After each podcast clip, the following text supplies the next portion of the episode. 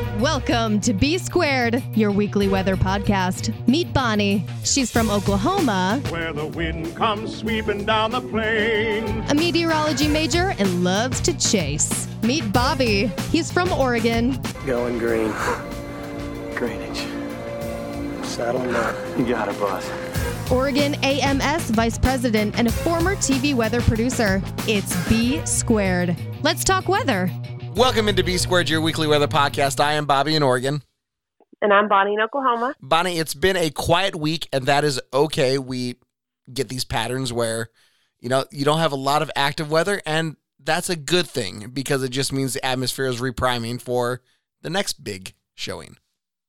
Yeah. Well, you know, and we all need a break, you know, especially when there was, you know, two weeks in a row with pretty significant weather outbreaks. Like it's nice to kind of have a little chill week so that we can all reset our batteries and get prepared for what the spring has to offer. The only thing I will say is that there hasn't been any weather going on, but the wind here in Oklahoma has been killer and the allergies are real.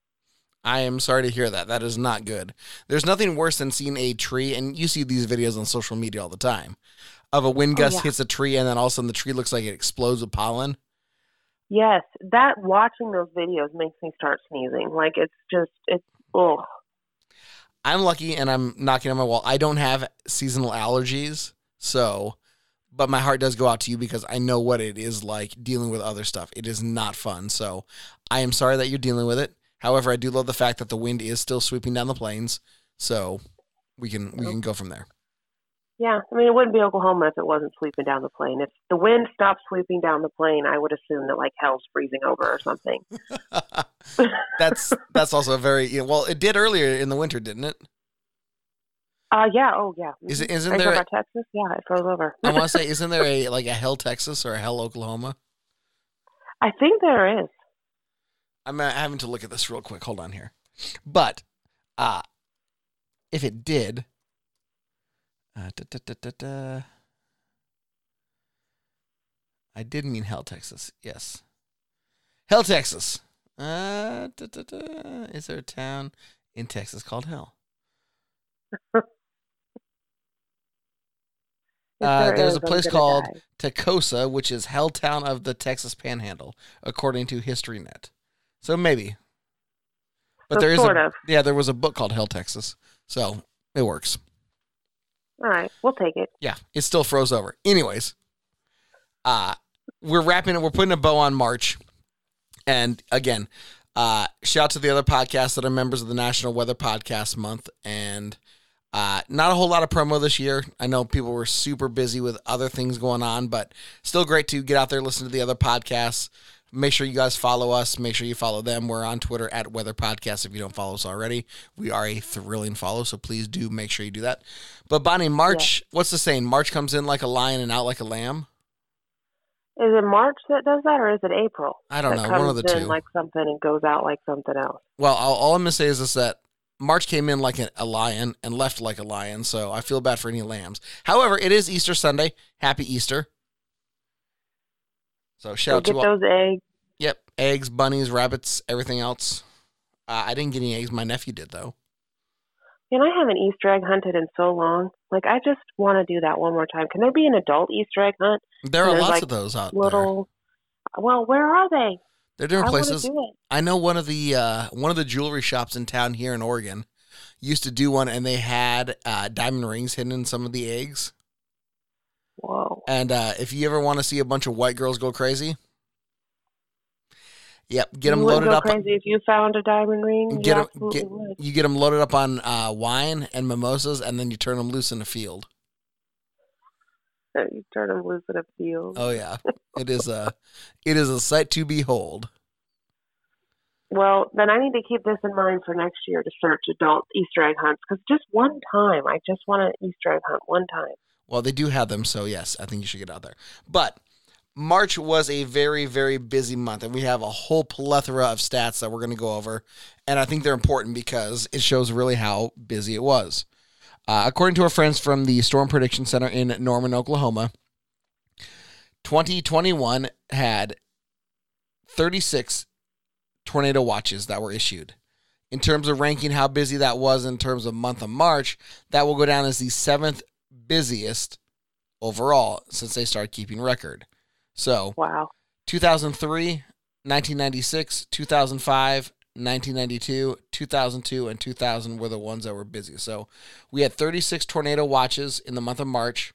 Uh, the record is 49 in the year 2000, but that's pretty. I mean, listen, 36 tornado watches is nothing to shake a stick at. That's over one a day if you were to average it out per day. Obviously, we had those in the majority of a two week span, and honestly, over a probably six day, six or seven day period. But that's still pretty impressive. Well, and that right there, you know, is is impressive. The fact that most of that happened in like a week, maybe week and a half type of span. So yeah, that's that's crazy. And thir- yeah, thirty six is a lot. Averaging one a day. Whew. All right. So, in addition to that, it's the first March with two separate high risk events since 1991, both of them centered in areas around Mississippi and Alabama. Uh, obviously, we know we've talked a lot on the show, especially the last two weeks, about the storms that did go through Mississippi and Alabama. Impressive storms. So, first March since 1991 with two high risk events. It's a- That's crazy. Because high risks aren't issued very often. Period. no. No. So for two in one month in basically the exact same spot is just crazy. It really is. Uh, we had four days with three or more EF2 tornadoes March 13th, 17th, 25th, and 27th. So that's pretty impressive. We And had, especially for March. yeah, you know, exactly, just- right? And again, we know that the Dixie Alley, you know, storm season really does kind of focus on March and April, and then it moves obviously closer to you uh, through Dixie Alley into like Louisiana and into Oklahoma, Texas. Uh, and I do want Yeah. to talk about Tornado Alley in a second because I know that there's been some chatter about getting away from that. And I want to ask your opinion on that in a minute. But uh, most March EF3 plus tornadoes, five since 2012. Of those EF3, five of them were within the state of Alabama, one extending into Georgia, Wow. right? So the so Alabama got hit real hard again. hmm uh, and we have seen this time and time again. Uh, we had the Elliott Creek EF3. We had the West Blocton to North Shelby EF3. We had the Ohatchee to Wellington EF3. Uh, and then we had the Sawyerville to Centreville to Columbiana EF3. So long track tornadoes. The one EF4 was contained. I take that back. The one EF4 was in the state of Georgia. It was uh, started in the town of Newnan and uh, went through Peachtree City, which is to the southwest of Atlanta. Jeez. Yeah, that's wow. I mean, an EF4, that's a scary tornado. And I'm telling you, there's been some incredible video of the tornadoes themselves, the damage. You know, there's a lot of good drone video out there. Like, it's, I mean, Alabama and Georgia really, really got tore up in March. And I feel bad. Yeah, it is. It's one of those things where we knew it was coming, and I think for all things considered, that damage structurally is bad, loss of life is bad, but it could have been a lot worse. Yeah. I So- mean, because luckily there's a lot of rural areas where a lot of those tornadoes went through. They didn't go through a whole lot of heavily populated areas, but still, even one loss of life or one home damaged is something we don't want to see. But like you said, it could have just been even worse than it already was. One hundred percent. Um, according to SPC, the number of severe weather reports for the March uh, timeframe was one thousand one hundred thirty-eight, which actually is almost average. The average number of storm reports they receive in the month of March is eleven oh seven. So they had thirty-one more additional storm reports than usual. So for it Whoa. being very active, it actually was somewhat relatively normal just based on storm reports. That's kind of mind blowing for it to be like normal, but then also there's all these, you know, records that were Right. broken or set, you know, as far as like high risk states. That's kind of it's kind of like um, a mind bender a little bit. It's like it was record breaking, but also normal. right?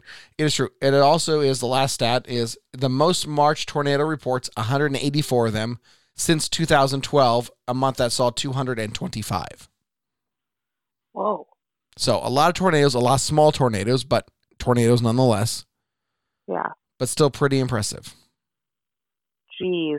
Well, you know, and it just makes me think, and we talk about this all the time that one season or one outbreak or one event does not predict the next one, but it just makes me think like, you know, that this active pattern I feel like is probably just going to continue through the spring and whatever. And, you know, that makes me a little bit nervous. And I think that that means that now's the time for everyone to start preparing to, you know, take shelter when needed and clean out your shelters and change batteries and all that good stuff that we mention all the time. 100%. All right, let's play a little trivia game. So I have the tornado reports pulled up here. I'm going to give you a name of a state, and I want you to tell me just off the top of your head without looking if they had a tornado or not. You ready? Okay. Yeah. Florida. Yes. Yes, correct. Georgia. Yes. Alabama. Yes. Mississippi. No. Yes, Mississippi had several. Oh. Arkansas. Then yes. Yes. Yes for Arkansas. Too. okay. New Hampshire. I'm going to say yes. Yes, that's correct. Washington. Yes. Yes, and we talked about that last week. California. No. Correct. Texas. Yes. Oklahoma. No. Yes. One tornado. Oh, that's right. In Hobart, I think. Yep. Uh, Nebraska. No. Yes. Kansas. Yes. yes. Missouri. Yes. Illinois. Yes. Kentucky. Yes. North Carolina. Yes. Virginia. Yes. Tennessee. Yes. Louisiana. Yep. Yep. Congratulations. You got everything correct except for the exception of Mississippi. But yes, Nailed it. Yeah. That was a lot of states. that is a lot of states. It's, you know, I have to do the count one, two, three, four, five, six. Oh, by the way, Iowa. Iowa was the other one I didn't mention. So one, two, three, four, five, six, seven, eight, nine, 10, 11, 12, 13, 14. It had to have been 16, half. Uh, half the country. 17 or 18 states. Which is almost kind of a little bit half. Yeah. Yeah. I mean, yeah. Kind of, sort of, maybe. it's closer to half than not half. Right. So the first comment after all these stats are what's the outlook for April?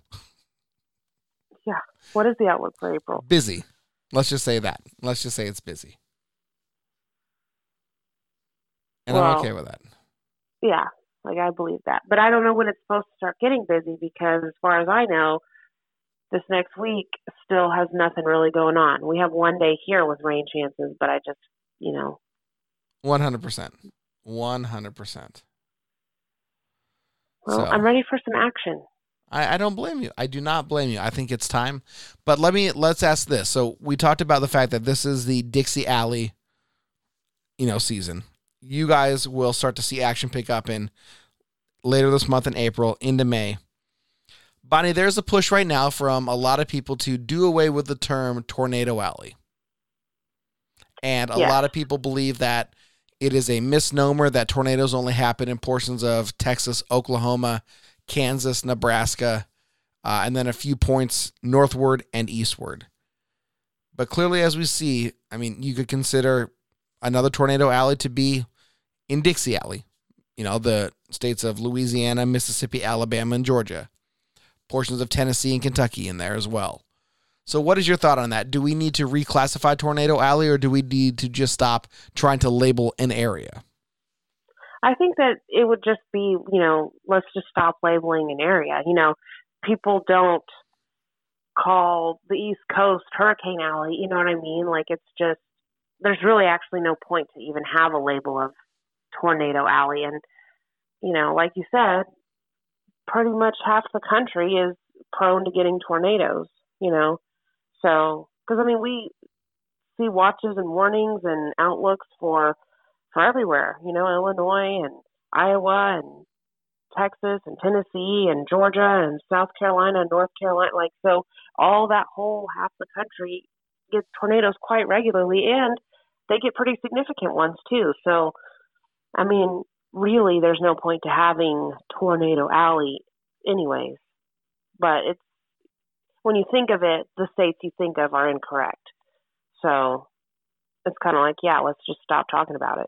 It doesn't make any difference. No, I'm, I'm right there with you.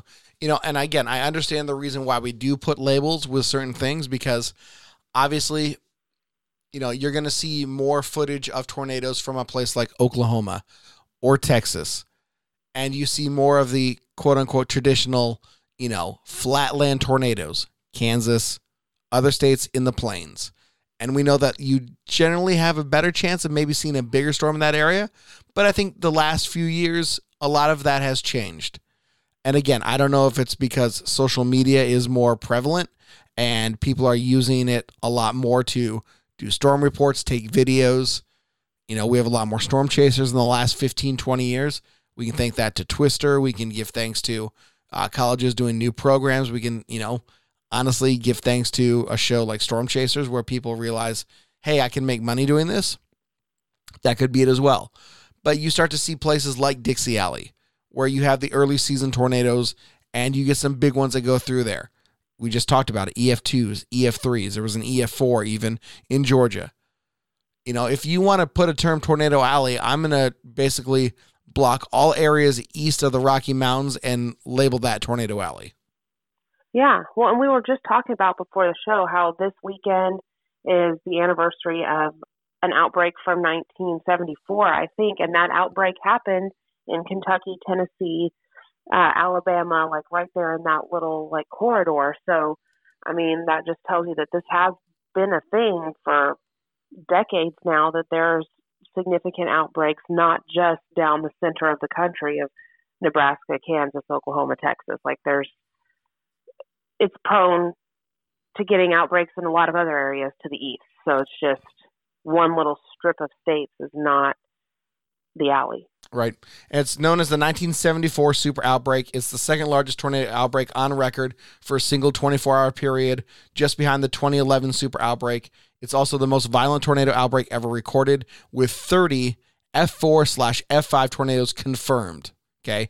Again, early Fujita scale, so that's why it's not the enhanced, but still 30, 30, 30 F4, F5 tornadoes confirmed by the National Weather Service from April 3rd into April 4th, 1974. 148 tornadoes confirmed over 13 states and the Canadian province of Ontario. In the U.S. alone, tornadoes struck Illinois, Indiana, Michigan, Ohio, Kentucky, Tennessee, Alabama, Mississippi, Georgia, North Carolina, uh, Virginia, West Virginia, New York.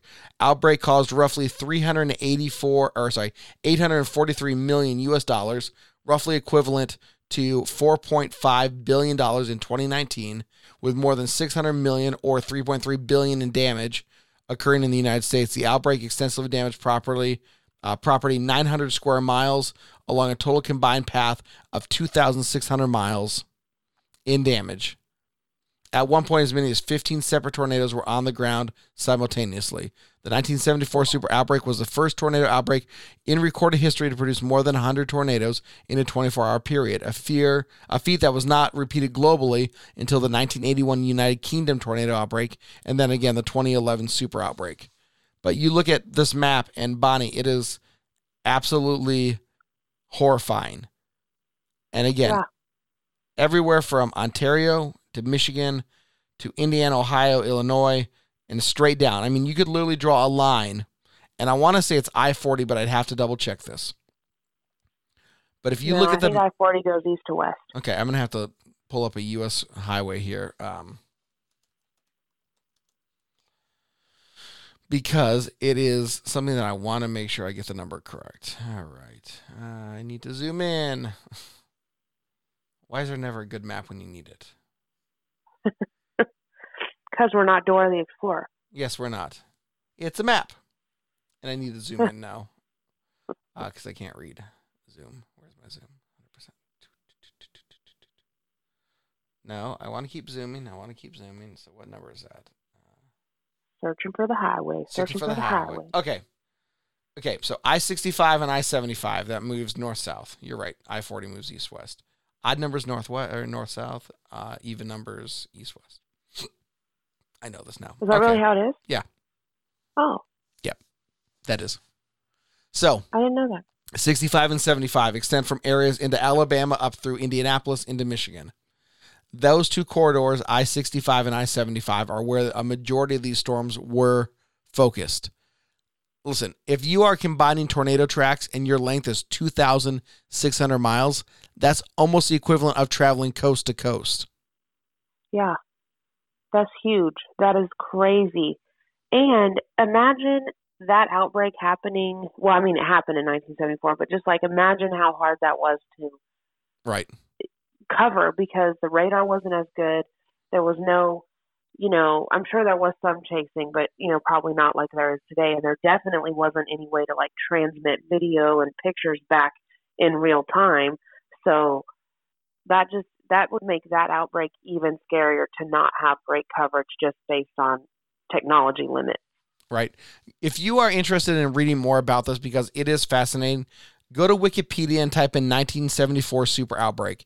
It breaks down a meteorological synopsis of what happened. I'm just going to read the first paragraph because there's some interesting takeaways in it. A powerful springtime low pressure system developed across the northern uh, North American interior plains on April 1st. While moving into the Mississippi and Ohio Valley areas, a surge of very moist air intensified the storm further while there were sharp temperature contrasts between both sides of the system. Officials at NOAA and the National Weather Service Forecast Office offices were expecting a severe weather outbreak on April 3rd, but not to the extent that ultimately occurred. Several F2 and F3 tornadoes had struck portions of the Ohio Valley and the South, and in the South in a separate earlier outbreak, April 1 and 2, which include three killer tornadoes across Kentucky, Alabama, and Tennessee. The town of Campbellsburg, northeast of Louisville, was hit hard in an early outbreak with a large portion of the town destroyed by an F3. Between the two outbreaks, an additional tornado was reported in Indiana in the early morning hours of April 3rd, several hours before the official start of the outbreak. On Wednesday, April 3rd, severe weather watches were issued from the morning from south of the Great Lakes, while portions of the upper Midwest snow was reported with heavy rain falling across central Michigan and much of Ontario. So this was a full mixed bag. But Yeah. some of the takeaways that I want to talk about here, real quick. Okay. Snow in the Great Lakes, followed by rain. You generally don't see tornado outbreaks occur in these areas, right? Because if you already have rain, atmosphere is pretty stable, uh, unless it's shower and thunderstorms. Snow, same thing. It's really hard to get severe weather with snow. But this low was strong enough to basically kick that out and then still was able to support that warm air out in front of it from the Gulf. Yeah, that's what I was going to say, and pull all that moisture up from Yep. the Gulf far enough north to have the outbreak, you know, go basically all the way from the Gulf Coast up to, you said Ontario, right? Like Yes. just right into Canada. So that's Yep. that's a huge area of, you know, prime atmosphere to do all that. Now, where was the primary? What am I trying to say? Where were the EF fives or the F four and fives? Where were those primarily located? So or were say- they scattered? they were scattered, but um, it says by 1630 UTC, the large MCS began to splinter into two sections. The southern part slowed, lagging into southeast Tennessee, while the northern part accelerated, reaching Pennsylvania by 1930 UTC. The split was related to several factors, including a band of subsidence over eastern Kentucky and western West Virginia, local downslope winds over the Appalachians, and an inversion in the same area. These factors allowed the northern part of the MCS to accelerate due to efficient ducting, while the southern part slowed as the boundary layer warmed and moistened. Numerous surface based supercells began to develop in the southern area first, beginning with one that produced an EF3 about 1630 UTC near Cleveland, Tennessee. Meanwhile, a new band of scattered thunderstorms developed at 1500 UTC over eastern Arkansas and Missouri. Over the next four hours, this band became the focus of several intense supercells starting in eastern Illinois and southern Indiana. So, MCS split into two. Here are the two stats that I want to talk about real quick 319 total deaths, which is way too many. But again, Yeah. 1977 or 1974, we're not necessarily talking about weather radios, and we'll get into that in a minute. But Bonnie, here is the total tornado list according to the Fujita rating in 1974. 12 F Zeros, 38 F1s, 34 F2s, 34 F3s, 23 F4s, and 7 F5s for a total of 148. Wow, that is that really is a lot of F four and five. That really Yes. really is because that takes that takes some serious energy in the atmosphere to get that kind of tornado going. You know what I mean? So for it to be able to now I get it, it's not all in one centralized location, but I'm just saying for the atmosphere to be that juiced up to produce that many in one single 24 hour period, that was that was just a crazy setup, and I just wow. Right. Wow. All right, so I will give you the list of the F5s according to again Wikipedia, and I will. The second one is the one that we all talk about, Xenia, Ohio. It's the deadliest of the individual tornadoes from the 74 super outbreak, killing 32 people and destroying a significant portion of the town. But you had an F4 or F5 that hit Depauw slash Daisy Hill, Indiana, Xenia, Ohio, which we just talked about, Brandenburg, Kentucky, Cincinnati slash Sayler Park, Ohio, Tanner, Alabama, the first tornado, which we believe. Tanner, uh, Tanner, Alabama saw a second F5, two separate F5s hit the town. I believe it's In Goon- that same outbreak? same outbreak. Uh, I believe it's pronounced Gun, Alabama, G U I N. And those were the those were your F5s. You had F4s in Huntsville, Alabama. You had an F4 in Jasper slash Coleman, Alabama. You had an F4 in Monticello, Indiana. You had an F4 hit Louisville, Kentucky. You had an F4 that hit Hanover slash Madison, Indiana. I mean, that's those are the big ones. And it's a lot of damage. And again, 319 lives lost. Wow. And for one town, one town in that same outbreak got hit by two F5s. Yes. Whoa. How is that town like still like on the face of the earth? Right. So Tanner, Alabama had two F5 tornadoes. As the cluster of thunderstorms was crossing much of the Ohio Valley in northern Indiana, additional storms developed much further south, just east of the Mississippi River, into the Tennessee Valley and Mississippi. It produced the first deadly tornadoes in Alabama during the early evening hours. The small town of Tanner, west of Huntsville in Limestone County, was destroyed when two F5 tornadoes struck the community 30 minutes apart. The first tornado Oh. formed at 6:30 Central Time in Lawrence County, Alabama, and ended just over 90 minutes later in Madison County, Alabama, killing 28 people. The tornado first touched down near the small community of Mount Hope, then tracked into Mount Moriah, and then where the tornado rapidly intensified and swept away homes and hurled fleeing vehicles. Further along the track, many homes were swept away near Moulton. A water pump was completely lifted out of a well house along the Alabama state line or Alabama State Route 157 in this area. In one case, the destruction was so complete that a witness reported the largest recognizable objects among scattered debris from an obliterated house were some bed springs. The tornado crossed into Morgan County, causing additional destruction in rural areas near Hillsboro and Trinity. The storms then slammed into Tanner, where many houses were swept away, vehicles were tossed, shrubbery was debarked, and Lawson's trailer park sustained major damage. The tornado then continued into Madison County and struck the uh, Clapshaw and, or Capshaw and Harvest areas. Numerous homes in Harvest and surrounding rural areas of the county were swept completely away and scattered. Extensive wind rowing of debris was noted. A bathtub from one residence was found deeply embedded into the ground. Past Harvest, the tornado uh, abruptly dissipated, having a peak width of 500 yards. Now, the second tornado that went through Tanner, while rescue efforts were underway to look for people uh, under destroyed structures, few were aware another violent tornado would strike the area. The path of the second tornado, which formed at 7:35, was 83 miles in length, had a peak width of 500 yards, and the storm fall formed along the north bank of the Tennessee River, less than a mile from where the path of the earlier storm had started. The path quickly and where the path very closely paralleling its predecessor as it tore through Limestone and Madison counties. 16 people were killed by this tornado. Tanner was the first community to be hit, and many structures that were left standing at the first tornado were destroyed in the second one. A man injured at Lawson's Trailer Park in the fourth tornado was taken to a church in the area, which collapsed in the second tornado, killing him. Whoa. Yeah. Jeez. That is so because most of the time, keyword most, once you have had a major severe weather event like a tornado or something come through, typically you're done. Right. You know, the the atmosphere's done. There's no juice left over your community really for a storm to come through again. So I'm sure that was a lot of people's mindset was like, okay, well, there's no possible way that this could happen again in 30 minutes. Right. And again, to be So as strong and as violent and follow the same track pretty much as the storm 30 minutes before, absolutely. Oh, oh, I cannot even imagine how freaking scary. And like I said, you know, there radar wasn't as good, storm coverage wasn't as good, storm chasing wasn't as much of a thing as it is now. So it's just there was probably just a very huge lack of heads up and warning on that, and that's terrible. And that's why it's better now is because of events like that. Right. Tanner, Alabama was hit by yet another EF5 during the 2011 super outbreak.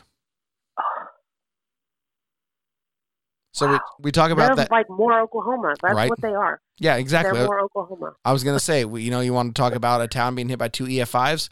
Look at Moore, Oklahoma, the one guy that has the tractor supply company Yeah. with the two path. By the way, when I come back to visit you, I want to go to that place. Okay. We're going to Pops. We're gonna go everywhere. yeah, we're going to go to Yeah. Pops and then we're going to go to see the tractor supply company.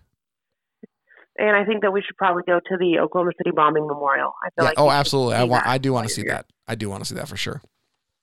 Uh, another moment. You'll in, cry, but just Oh, I know. Well, no, I know I will, because that has a significant thing in my memory as well. So, just uh, man, you know, 1974 was a rough year. 2011 was a rough year. March, in comparison, not quite as bad, but But still, it was trying. Yeah, Let's absolutely. be real. Like it was trying. absolutely. And we still have, you know, a lot of the chase season to go. But man, so again, March was busy. Seventh most active March in terms of tornado watches issued, according to the Storm Prediction Center, uh, since 1991. Most high risk days since 1991. We had two of them. And again, four days of EF2 plus tornadoes, most of. So pretty, pretty intense, Jeez, go March. You know, right? I'm telling you, the the deal is, is this March was trying to top last March as far as like just craziness happening. You know, because Oh, last 100%. March was the beginning of the pandemic, so it was like Right. I'm just, just wow, wow, wow, wow. That's all I can say. Well, so so let's go from one extreme to another. This article caught my eye this week, and we tweeted it out on our, our Twitter page at Weather Podcast, saying that scientists have detected the world's coldest cloud tops hovering over the Pacific Ocean. So I was like, oh, sweet. That's my ocean. It's 100 miles from me. So I pull it up. And the first line says, a severe thunderstorm cloud. Okay, let's obviously understand this is not written by a meteorologist. Okay Right. a severe thunderstorm cloud. Do we have severe thunderstorm clouds? I mean, we do, but we don't really phrase it that way. No, we don't. So, a severe thunderstorm cloud that formed over the Pacific Ocean in 2018 reached the coldest temperatures ever recorded, according to a new study. The very top of the storm cloud reached a bone chilling minus 167.8 degrees Fahrenheit or minus 111 degrees Celsius, colder than any storm cloud measured before. Thunderstorms and tropical cyclones, a circular low pressure system can reach very high altitudes, up to 11 miles or 18 kilometers from the ground, where the air is much cooler, according to a statement from the United Kingdom's National Center for Earth Observation. Again, not written by a weather person. I would say, no shit, Sherlock. It is cold in the upper atmosphere. When you fly in an airplane, guess what? The temperatures outside are sub freezing. But we'll continue. But this new temperature is on another level. Ooh. The top of the storm cloud was about 86 degrees Fahrenheit, or sorry, 86 degrees Fahrenheit or 30 degrees Celsius colder than a typical storm clouds, according to the statement. The beast of a storm loomed about 249 miles or 400 kilometers north of Nauru in the southwest Pacific on December 28th, or sorry, December 29th, 2018. And its cold and its clouds temperatures was picked up by an infrared sensor above NOAA's 20 satellite 20 satellite orbiting the planet.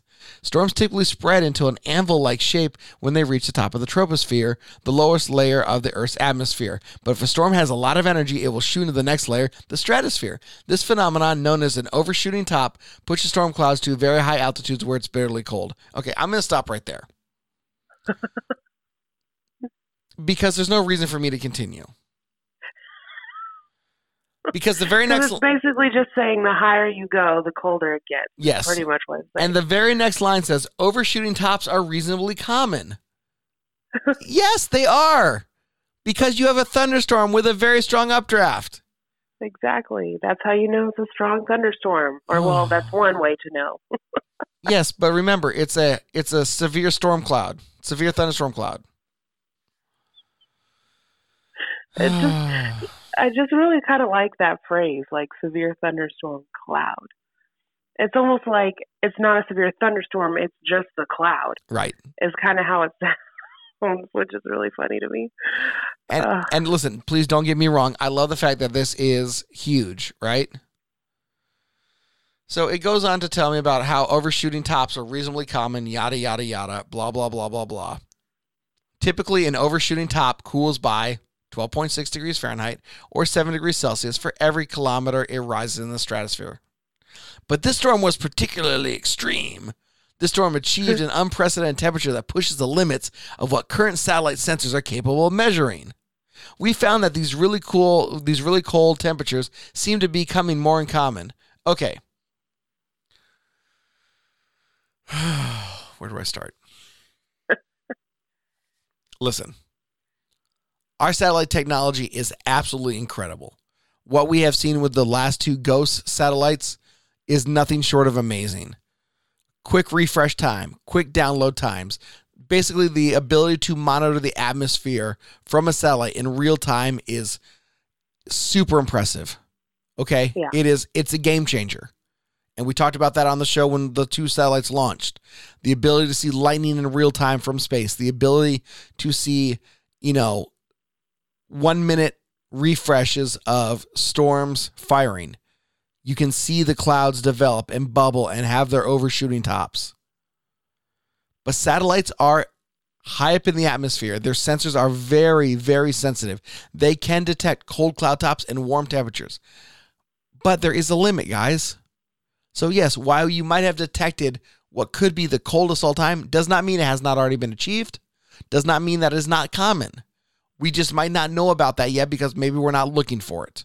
So, with that said, let's take a step back and let's not go all crazy like this dude is doing because it's just, it makes my head hurt.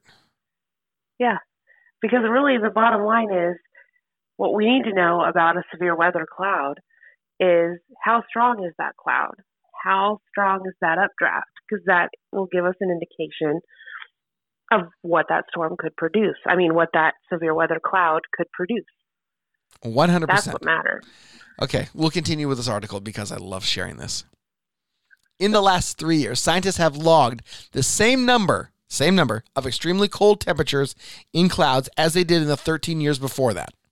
Let's stop right there, okay? In the last three years, our satellite technology has gone from A to Z. Okay? Focus here for a second. We have increased the ability to see this now a lot better than we had in the previous 13 years. This is like me saying we developed a new radar system that can see into storms, which, oh, by the way, we already have that. But it's like when it was developed in the 60s. Oh, well, we can clearly now see their, their tornadoes, and we have a hook echo. And then when we had the WSR 88Ds come along in 1988 that revolutionized the game again in radar, oh my gosh, we're seeing all these storms now that we didn't see in the last 13 years. Right. Like it's not brand new. It's been happening. We just have the ability to pick it up now and see Right. it. Exactly. And again, if you are seeing this from 13 years ago, those were probably pretty really cold cloud tops, just saying. But now that our satellite technology is much better, guess what? Maybe they are becoming more common. I'll continue. This particular storm may have been energized by a combination of very warm water in the region and eastward moving wind, according to the BBC. However, Here's the key it's not clear why these colder temperatures and storm clouds are becoming more common.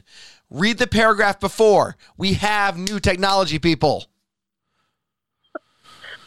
the answer is in the question. literally.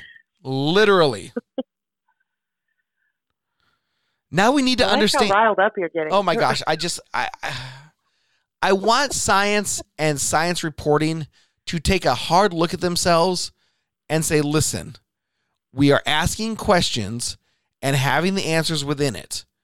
Let's explain that instead of coming off sounding stupid. This is why people do not trust scientists. And I hate saying that because scientists are some of the smartest people in the world, but they don't know how to communicate properly. And it drives me up a wall. It absolutely Yeah. drives me up a wall. Quote, we and that's always an ongoing thing is studying how to communicate efficiently to right. people. All right, now now here's the here's the absolute caveat. Feel free to laugh. We now need to understand if this increase is due to our changing climate or whether it is due to a perfect storm of weather conditions producing outbreaks of extreme thunderstorms in the last four years or last few years.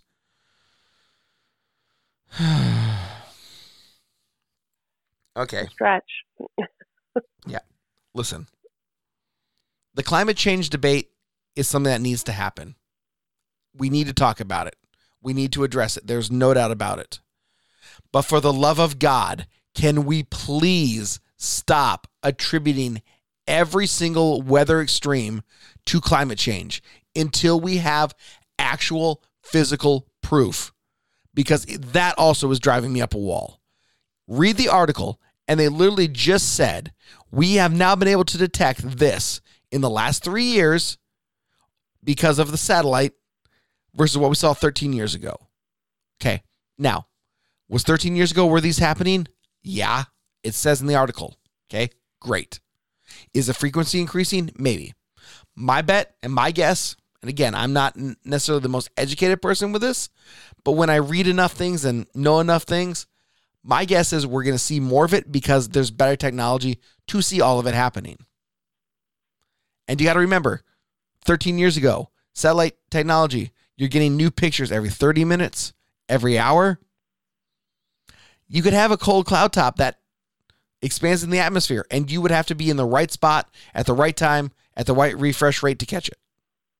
Yeah, exactly. You know, like the Earth is a lot of area to cover, and it's very easy for these things to just like slip through a crack and you not pick it up. You know, so Right. yeah, you're right. Like, and so it's a stretch to be like, like you said, you in the article they admit, hey, we were able to pick this up because of technology improvements, and then five seconds later say this is because of climate change. So which is it? Is it because of technological improvements, or is it because of climate change that this was discovered or happening? Right. And I'm okay with both. I mean, I am 100% okay to say it could be both, which it very well could be. But if you're going to throw something out there and say, well, this is because of this, give me proof. When everything in the article before that had nothing to do with it. Yeah. So that's where that's why I'm just saying science reporting drives me up a wall because we try and like, you know, share all this great information, but we're terrible communicators at it. And it does, oh my gosh, it makes me want to scream so loud sometimes. But I digress. Don't scream on the podcast. No, that's why I have the podcast so I can vent. Anyways, really cool the fact that we did see this now because of satellite technology that we were able to pick up this extreme cold cloud top. But hey, you know what? When we have severe thunderstorm cloud, that's great.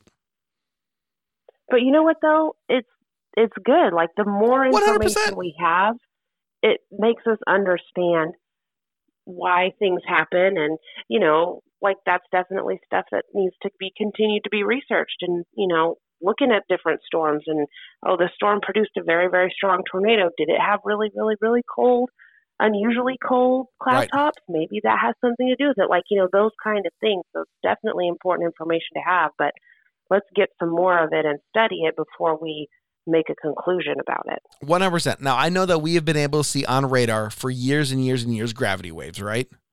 We have Mhm. been able to see it.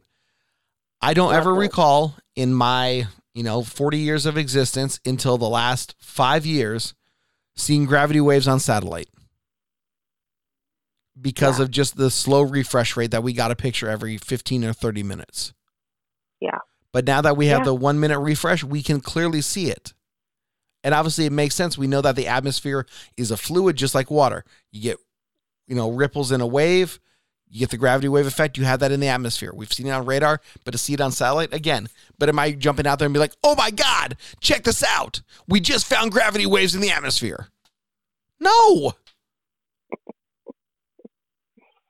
Well, But- this this article also just discovered severe storm clouds. It 100%. I mean, I'm I'm blown away. Meteorologically speaking, this is a breakthrough. That should be the highlight. We have a severe storm cloud. Not just clouds, but cloud. One. One of them. A severe storm cloud. And just the cloud, Yes. not the storm part of it. nope, just the cloud. part. Just the cloud. Cuz you know it punched its way into the troposphere or wherever the f- it did. Oh man, it's headed up to all the spheres, you know. Oh. Can we talk about sprites? Let's talk about sprites. No, let's not. That's another thing that blows my mind. I love it. All right. Oh, I know. Recompose myself. I also like volcanic lightning when it's lightning yes. out oh of Oh my like, gosh, yes. the ash. Love that. Pyrocumulus, one of the coolest things in the world. And so are lenticular clouds, those flat ones, those Yes. pancakes that form. A lot of times they form over mountains Yep, stuff. we have that a lot in Oregon, by the way. Mount Hood gets a lot of them. It's really cool to see. yeah, they're so cool looking. Speaking of pancakes and eggs, it's Easter. And Yeah. you and I are members of the Weather Ready Nation ambassador community. So we do our part to help educate you guys on ways to be prepared. We talk about a lot on a lot of our shows.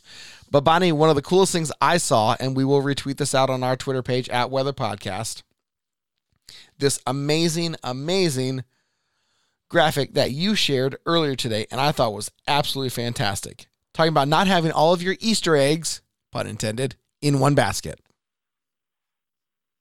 It was so good. It's talking about having, you know, different ways to get your warnings and not putting all your eggs in one type of method, like a warning on your phone. Because, like we talked about last week, those don't always work or come through in a timely fashion. Or putting all your eggs in the tornado siren basket because those aren't meant to be heard inside or wake you up. So, spread out your eggs. Yes. So our friends at NWS Bay Area tweeted this out, and it's fantastic. It says, "Don't put all your eggs in one basket." And again, that's incredibly smart. Have multiple ways to receive a warning. Have a NOAA weather radio.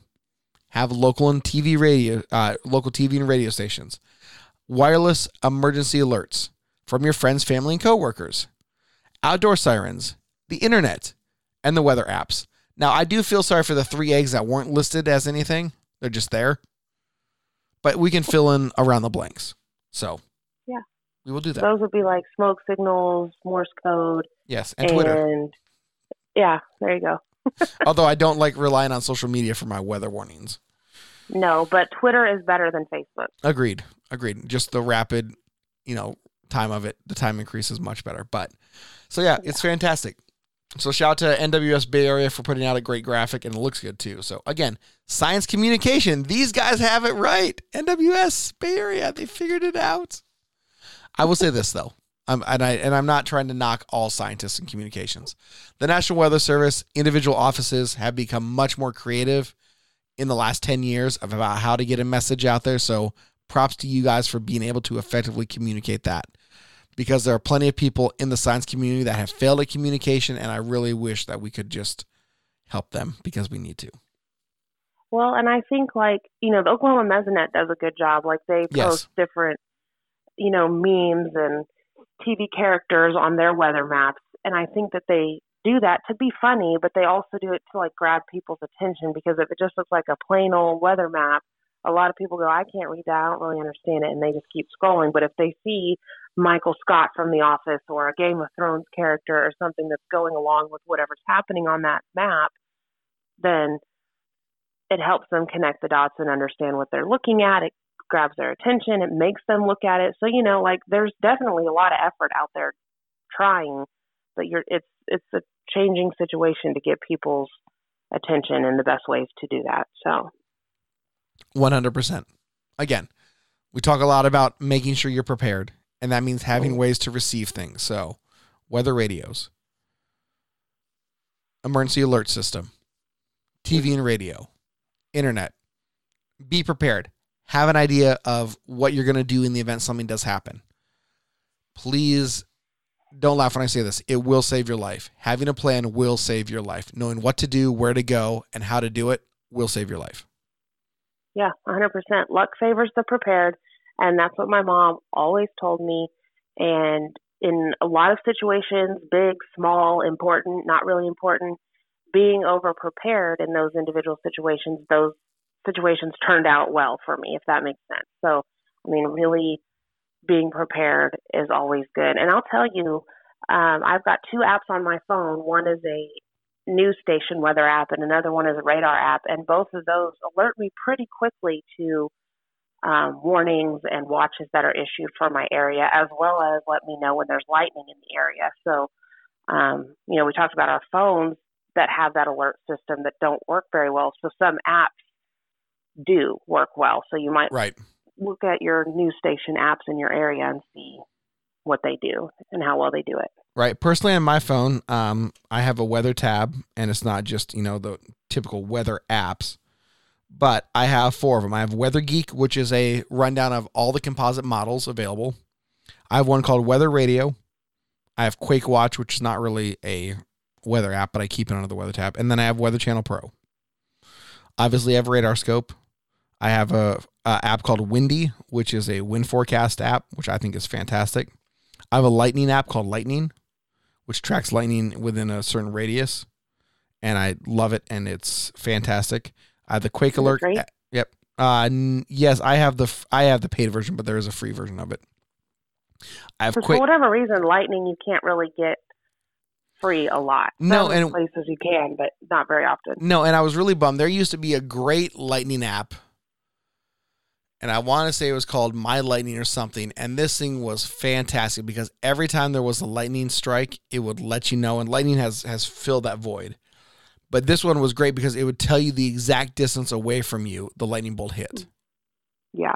and it was fantastic. And then Mhm. it got pulled down. I was really bummed about that.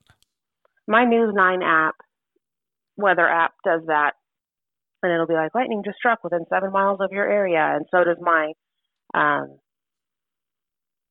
other radar app, which I Nice. can't believe I don't really know the name of it, but it's because it's changed from when I first downloaded it and it changed. I guess somebody took it over or something. I don't know, but it also tells me and it does a really good job. So, I mean, there's just those random apps out there that do provide lightning information for free, but Right.